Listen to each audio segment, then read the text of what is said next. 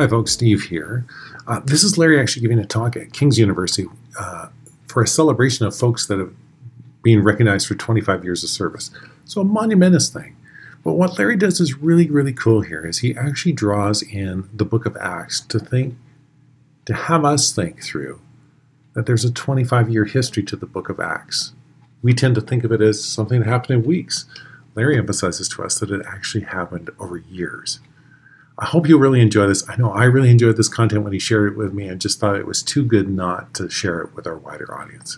So sit back and enjoy Larry's uh, honoring of these folks and their service to King's University. So I want to talk about the book of Acts. Uh, Luke Acts, if you're a purist. Uh, you know that incredible stuff happened in the book of Acts. Starts with the promise of the Holy Spirit.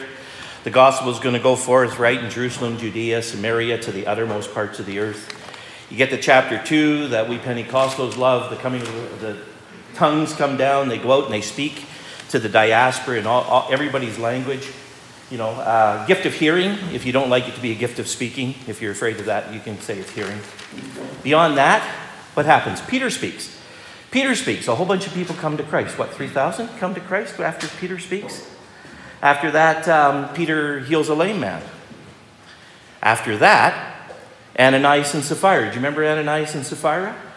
They, they decide to uh, cheat on their, uh, on their income tax. I just got my income tax back. don't, don't move from the north to Alberta and then check your income tax. It's, it's a scary, scary thing. They cheated, they lied about, about the giving. Do you remember that? And they both died.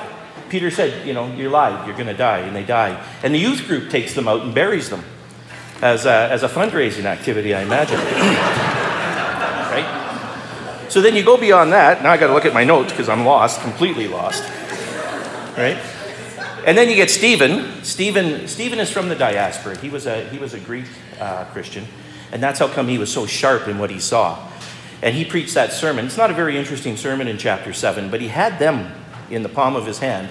And then he criticized them and they, and they killed him, right? And Paul was there for the death.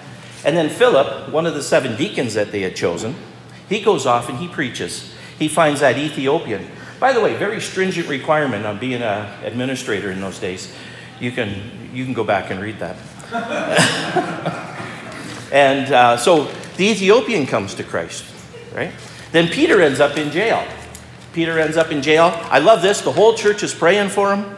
Everybody is praying for him. The angel comes, has to kick him to wake him up, carries him out of the jail or walks him out of the jail. He gets outside, realizes where he is.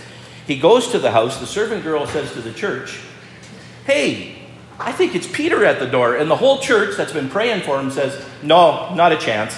He's dead. It must be his angel, right? Very bad theology, by the way.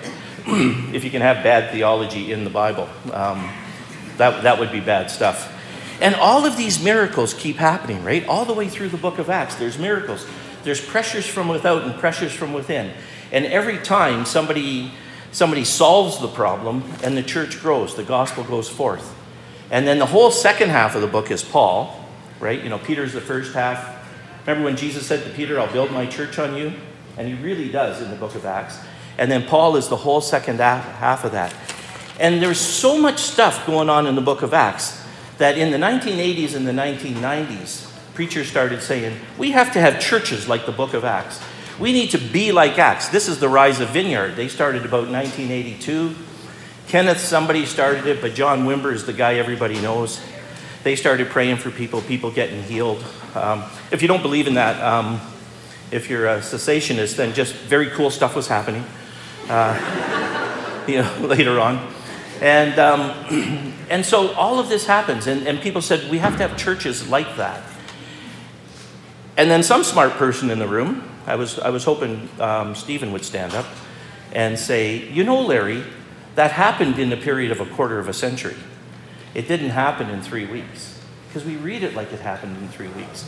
But it happened over, over somebody's, well, somebody's lifetime, hopefully. Hopefully not, but, um, but in that period of time.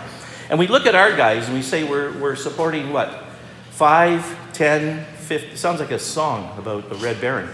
5, 10, 15, 20, 25 years of service. And I wonder if we talked to them and said, Look back over your last 25 years at King's or your 10 years at King's and, and recount the wonderful things that God has done.